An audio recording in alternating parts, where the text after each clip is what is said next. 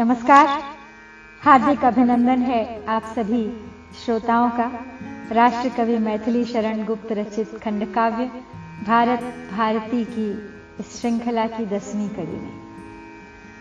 हम याद कर रहे हैं हमारी सभ्यता के, हमारे अतीत के उन अमिट चिन्हों को, जिन पर प्रत्येक भारतवासी को गर्व होना चाहिए। और उससे भी पहले भारत के बच्चे बच्चे को इन्हें जानना चाहिए। मेरा आग्रह है हमारे वर्तमान भारत के शिक्षाविदों से, शिक्षकों से, पाठ्यक्रम निर्धारित करने वाले विद्वानों से कि वेदों के शिक्षण को स्कूल के पाठ्यक्रम में शामिल किया जाए। तो इस अनुग्रह के साथ आइए, आगे बढ़ाते हैं हमारी सभ्यता के अध्याय को। यह ठीक है, पश्चिम बहुत ही कर रहा उत्कर्ष है। पर पूर्व गुरु उसका यही पूर्ववृद्ध भारत वर्ष है। जाकर विवेकानंद सम कुछ साधु जन इस देश से करते उसे कृत कृत्य है, अब भी अतुल उपदेश से। वे जातियाँ जो आज उन्नत मार्ग में हैं, बढ़ रही। संसार सांसारिकी स्वाधीनता की सीढ़ियों पर चढ़ रही। यह तो कहें, यह शक्ति उनको प्राप्त कब कैसे हुई? यह भी कहें कि दार्शनिक चर्चा वहाँ ऐसे हुई। आज स्थिति कुछ भिन्न है संसार की। हमें दिखाई दे रहा है कि हमारी अपेक्षा पश्चिम अधिक उत्कर्ष पे है, अधिक प्रगति कर रहा है। लेकिन इस बात को जुटलाया नहीं जा सकता, भुलाया नहीं जा सकता कि नवीन युग की जो सभ्यताएँ हैं, उनके उत्कर्ष के पीछे इस भारतवर्ष की वृद्ध सभ्यता का हाथ है। यही पूर्ववृद्ध भारतवर्ष उनका सर्वप्रथम शिक्षक रहा है। जाकर विवेकानंद सम कुछ साधुजन इस देश से करते उसे कृतकृत्य हैं। अब भी अतुल उपदेश। हमारे देश के बहुत से विद्वानों ने विवेकानंद समान साधु पुरुषों ने विदेशों में अपने उपदेशों से भारतवर्ष को अनेकों बार कृतकृत्य किया है। यानी कृतार्थ किया है, प्रसन्न किया है। संतुष्ट किया है भारत को, भारत के उन सपूतों ने। वे जातियाँ जो आज उन्नति मार्ग में हैं, बढ़ रहे हैं। संसार के लगभग सभी प्रगतिशील देश और जातियाँ स्वयं कुबूलती हैं कि उनकी शक्ति व ज्ञान का स्रोत भारत ही है। यह तो कहें वह शक्ति उनको प्राप्त कब कैसे हुई, यह भी कहें वे दार्शनिक चर्चा वहाँ ऐसे। हुई तो प्राचीन यूनानी भी भारतीयों के ही शिष्य हैं, जो अब अरब और यूरोप के शिक्षक माने जाते हैं। यूनान ही कह दे कि वह ज्ञानी गुणी कब था हुआ। कहना न होगा हिंदुओं का शिष्य वह जब था हुआ। हमसे अलौकिक ज्ञान का लोक यदि पाता नहीं तो वह अरब यूरोप का शिक्षक कहा जाता नहीं। प्रायः सब नए और पुराने इतिहास वेदता इस बात को स्वीकार करते हैं कि दर्शन, विज्ञान और सभ्यता संबंधी सारी बातें यूनान ने भारतवर्ष से ही सीखी हैं और वहाँ से अथवा इसी प्रकार परस्पर सारे संसार में प्राप्त की उसके बाद। यूरोप और अरब में यहीं से आकर प्रकाश फैला। वर्तमान भूगोल, इतिहास और पुराने चिन्हों की खोज स्पष्टता से प्रकट करती है कि हिंदू अपने देश हिंदुस्तान में विद्या और कला कौशल में प्रवीण होकर फिर अन्य देशों में उसका प्रचार करने चले गए थे। यूनान के प्राचीन इतिहास से ये भी पता चलता है कि अपरिचित लोग पूर्व की ओर से आकर वहाँ बसे। वे बहुत बड़े बुद्धिमान, विद्वान और कला कुशल थे।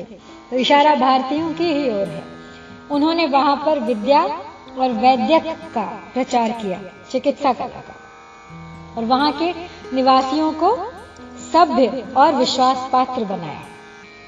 एक अन्य ग्रंथकार एरियन और यूनान का इतिहास बतलाता है कि वे लोग जो पूर्व से आकर यूनान में बसे थे और जिन्होंने वहाँ के असभ्य निवासियों को सभ्यता का पथ दिखाया था, वे कैसे थे? उनके अनुसार, वे देवताओं के वंशज थे। उनके पास अपना निज का सोना था और बहुत अधिकता में था। वे रेशम के कामदार, ऊनी, दुशाले ओढ़ते थे। हाथी दांत की वस्तुएँ व्यवहार में लाते थे, बहुमूल्य रत्नों के हार पहनते थे। तो इसके सिवा नदियों, पहाड़ों और झीलों के ऐसे बहुत से नाम यूनान के भूगोल में मिलते हैं, जिनका अर्थ यूनानी भाषा में कुछ नहीं होता, परंतु संस्कृत में पूर्णतया होता है। तो बात यह है कि हिंदुओं ने अपने प्यारे देश की याद में उन नदियों, पहाड़ों और झीलों और शहरों के भी नाम अपने देश के ही ढंग पर रखे थे। जिनके आज भी चिन्ह यूनानी इतिहास में मौजूद हैं। महाभारत से भी यह प्रकट है कि कुरुक्षेत्र के युद्ध के बाद हिंदुओं के कितने ही घराने पश्चिम की ओर गए और यूनान फेनिशिया फिलिस्तीन कार्थेज रूस और मिस्र आदि देशों में जाकर बस गए थे। तो यूनान के बारे में अब ये कहना गलत नहीं होगा कि हमसे अलौकिक ज्ञान का आलोक यदि पाता नहीं तो वह अरब यूरोप का शिक्षक कहा जाता नहीं। संसार भर में आज जिसका छा रहा आतंक है, नीचा दिखाकर रूस को भी जो हुआ निशंक है। जय पाणी जो वर्धक हुआ है एशिया के हर्ष का है शिष्य वह जापान भी इस वृद्ध भारत वर्ष का। तो यूनान के बाद अब बात कर रहे हैं जापान की। कहते हैं कि संसार भर में आज जिसका आतंक है। देखिए, ये बात लगभग 1912-1913 की है। और मैथिली शरण गुप्त ने ये उस समय लिखा है जब अभी प्रथम विश्व युद्ध के भाव बहुत गहरे थे। तो वह जापान, जिसका संपूर्ण संसार में आतंक छाया हुआ है, जिसने रूस सहित पूरे विश्व को नीचा दिखा दिया, अपना वर्चस्व स्थापित कर लिया। जय पाणी जो वर्धक हुआ है एशिया के हर्ष का तो वह जापान भी इस वृद्ध भारतवर्ष का ही शिष्य रहा है पुरातन काल से। यूरोप भी जो बन रहा है आजकल मार्मिक मना यह तो कहे उसके खुदा का पुत्र कब धार्मिक बना। था हिंदुओं का शिष्य ईसा, वह पता भी है चला।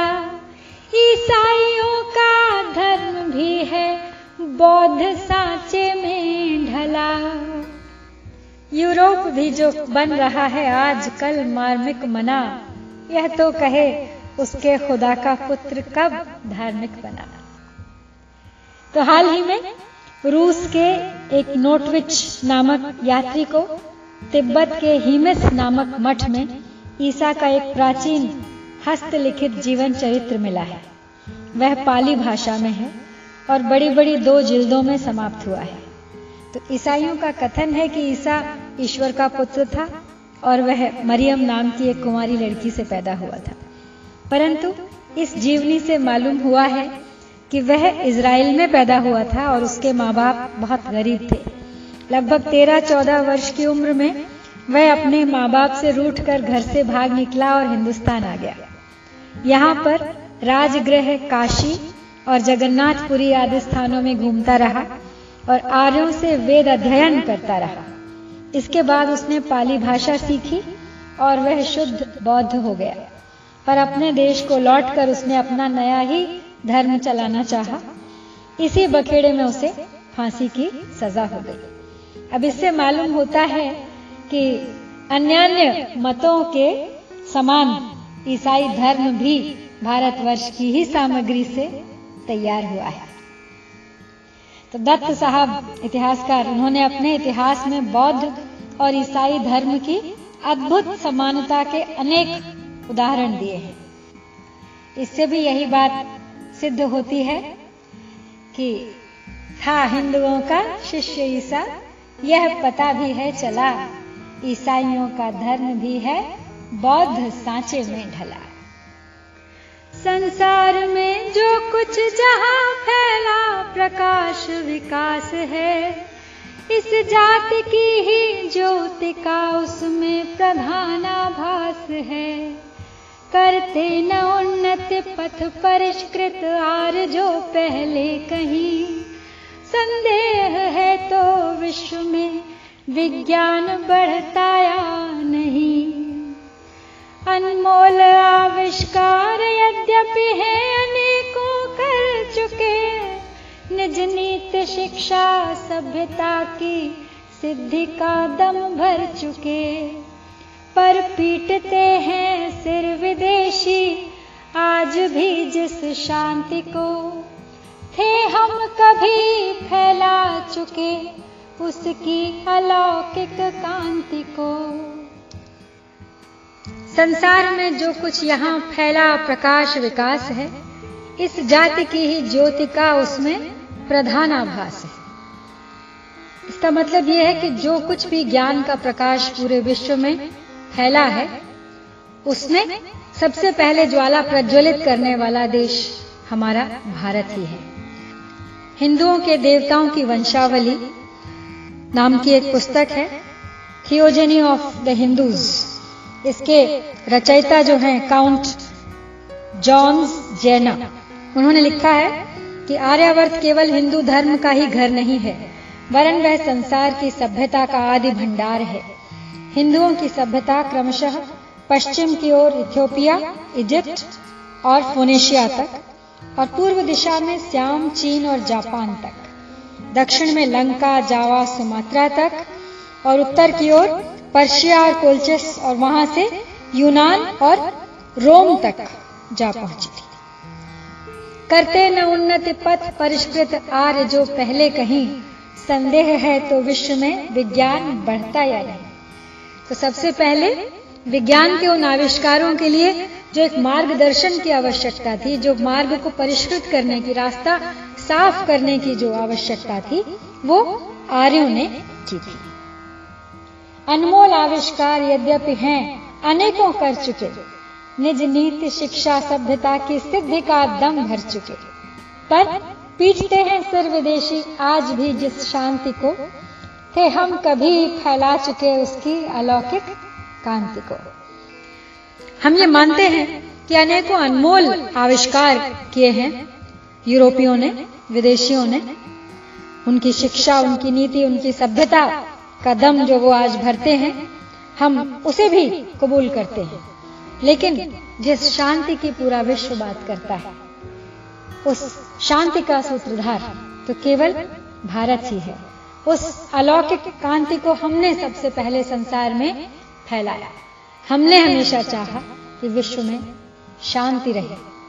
जो पूर्व में विश्व युद्ध हुए हैं, पहला और दूसरा, और जिस प्रकार का आतंक आज विश्व में फैला हुआ है, भारत सदा ही शांति दूत बनकर इनकी अवहेलना करता आया है और विश्व में शांति स्थापित करने के अथक प्रयत्न करता आया है। है आज पश्चिम में प्रभा जो पूर्व से ही है गई।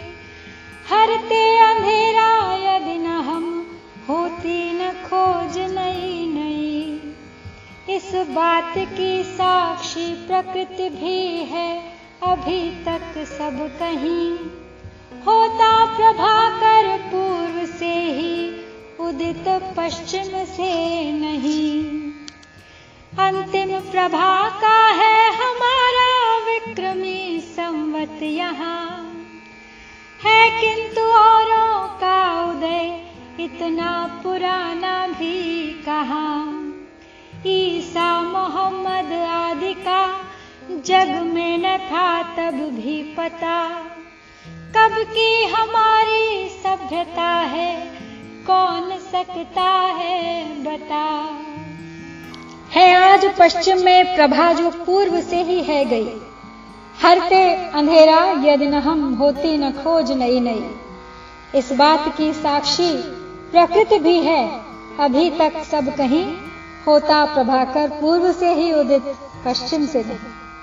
तो धीरे धीरे पश्चिमी विद्वान इस बात को मानने लगे हैं कि प्राचीन भारतवर्ष खूब उन्नत अवस्था में था और इसी ने यूरोप में तरह तरह की विद्या, कला और अन्य बहुत सी वस्तुओं का प्रचार किया था। कुछ दिन हुए न्यूयॉर्क के एक निवासी हैं डेलमार साहब। उनका एक लेख इंडियन रिव्यू में निकला था। उसमें उन्होंने सिद्ध किया है कि पश्चिमी संसार को जिन बातों पर अभिमान है, वे असल में भारतवर्ष से ही वहाँ गई थी। आप लिखते हैं कि तरह तरह के फल, फूल, पेड़ और पौधे जो इस समय यूरोप में पैदा होते हैं हिंदुस्तान ही से लाकर वहाँ लगाए गए थे। इनके सिवा मलमल, रेशम, घोड़े, टीन, लोहे और शीशे का प्रचार भी यूरोप में हिंदुस्तान ही के द्वारा हुआ था। केवल यही नहीं किंतु ज्योतिष, वैद्यक, चित्रकारी और कानून भी भारतवासियों ने ही यूरोप वालों को सिखाया था। पर अब समय के फेर को देखिए कि स्वयं भारतवासी इन विद्याओं को सीखने के लिए यूरोप जाते हैं। अंतिम प्रभा का है हमारा विक्रमी संवत यहाँ। है किंतु औरों का उदय इतना पुराना भी कहा। ईसा मोहम्मद आदि का जग में न था, तब भी पता। कब की हमारी सभ्यता है, कौन सकता है बता। तो हमारी सभ्यता सबसे पुरातन है, ये तो ज्ञात ही है सबको। लेकिन इसके बावजूद इतिहास को बहुत इतिहास के साथ बहुत ही छेड़छाड़ हुई है, खिलवाड़ हुआ है। डॉक्टर किल्हॉन आदि पश्चिमी विद्वानों का सिद्धांत है कि विक्रमादित्य ईसा की छठी शताब्दी में हुए। ईसा से सत्तावन वर्ष पहले नहीं, जिसके अनुसार विक्रम संवत ईसा के छठे शतक का है। लेकिन हम ऐसा नहीं मानते। हम मानते हैं कि ईसा से सत्तावन वर्ष पहले हुए विक्रमादित्य। और राय बहादुर सी बी वैद्य ने यूरोपीय विद्वानों की इस, इन बातों का उपलब्ध तथ्यों के आधार पर और कानूनन खंडन करके यह सिद्ध कर दिया है कि विक्रमादित्य ने ईसा से सत्तावन वर्ष पहले शकों को परास्त करके भारतवर्ष से निकाल दिया और अपनी उस बड़ी भारी विजय की स्मृति के लिए ही विक्रम संवत को चलाया था। जब से हमारा नववर्ष प्रारंभ होता है। सर्वत्र अनुपम एकता का इस प्रकार प्रभाव था। थी एक भाषा, एक मन था, एक सबका भाव था। संपूर्ण भारत वर्ष मानो, एक नगरी थी बड़ी। पुर और ग्राम समूह संस्था थी मोहल्लों की लड़ी। हैं वायुमंडल में हमारे गीत अब भी गूंजते। निर्झर नदी, सागर नगर, गिरवन सभी हैं कूजते। देखो हमारा विश्व में कोई नहीं उपमान था। नरदेव थे हम देवलोक समान था। नर देव थे हम और भारत। देवलोक समान था। सर्वत्र अनुपम एकता का इस प्रकार प्रभाव था थी एक भाषा, एक मन था, एक सबका भाव था। संपूर्ण भारतवर्ष मानो एक नगरी थी बड़ी। पुर और ग्राम समूह, संस्था थी, मोहल्लों की लड़ी। तो हमारा पूरा भारतवर्ष एकता का अनुपम उदाहरण तो माना ही जाता है। लेकिन तब तो हमारी भाषा भी एक थी, हम सबके मन मिले हुए थे, सबका हृदय जुड़ा हुआ था। पूरा भारत मानो एक बड़ा सा नगर था और जितने भी छोटे छोटे पुर थे, ग्राम थे, वो सब ऐसे थे जैसे कि मोहल्लों की लड़ियाँ जुड़ी हुई हो। एकता की मिसाल भारत जैसी अद्भुत और कहीं नहीं मिलती। है वायुमंडल में हमारे गीत अब भी गूंजते। निर्झर नदी, सागर, नगर, गिरवन सभी हैं कूजते। देखो, हमारा विश्व में कोई नहीं उपमान था।